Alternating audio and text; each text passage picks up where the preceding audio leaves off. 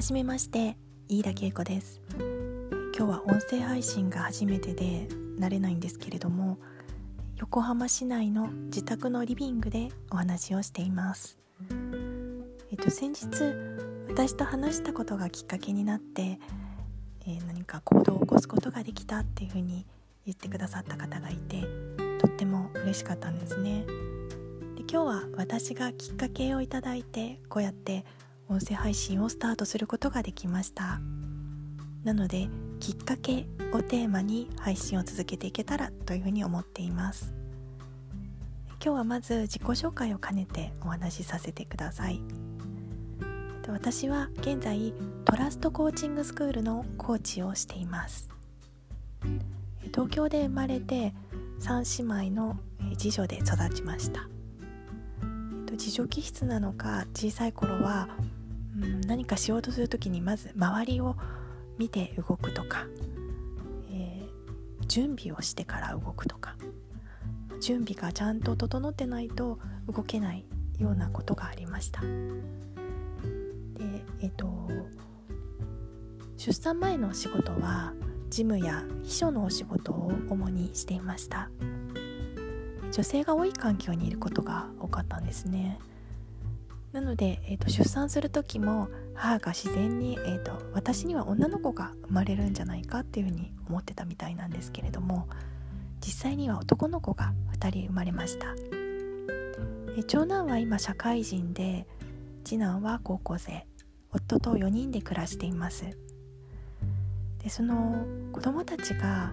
えーと、と1歳2歳3歳ぐらいかなのあの活発な時期というのが私にとってとても想定外の出来事が多かったんですね。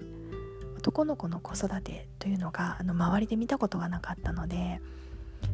えっと、何度かあこれは私いくら準備しても何が起こるかわからなかったなとか、えこんなこと子供が言うなんて全然予期できなかったなみたいなことが、え何回かそんなあの経験があってその経験を重ねるうちになんかもうやっぱり準備ってあんまりしてもしょうがないなとかあのそれよりも怒った時に何とかすればいいやとか、まあ、とりあえずやってみようとか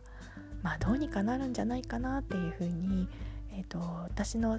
考え方っていうか性格なのかながちょっとずつ変わっていったように思います。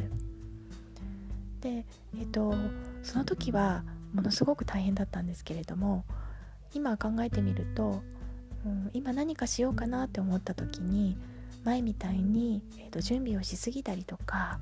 周りを気にしすぎたりすることが少なくなって、えーと、動きやすくなったなっていうふうに思っています私にとっては、えーと、想定外だったいくつかの、えー、と出来事が、えー、いいきっかけになったなというふうに思っています。今子育てであのすごく大変な思いをしてらっしゃる方もいるかもしれないんですけれどもそんな大変な出来事をいくつかの中に、えーと、自分が良、えー、かったなって思うきっかけになるようなことがもしかしたらあるかもしれないなというふうにも思っています、えー、今日は最後までお聴きいただいてありがとうございました。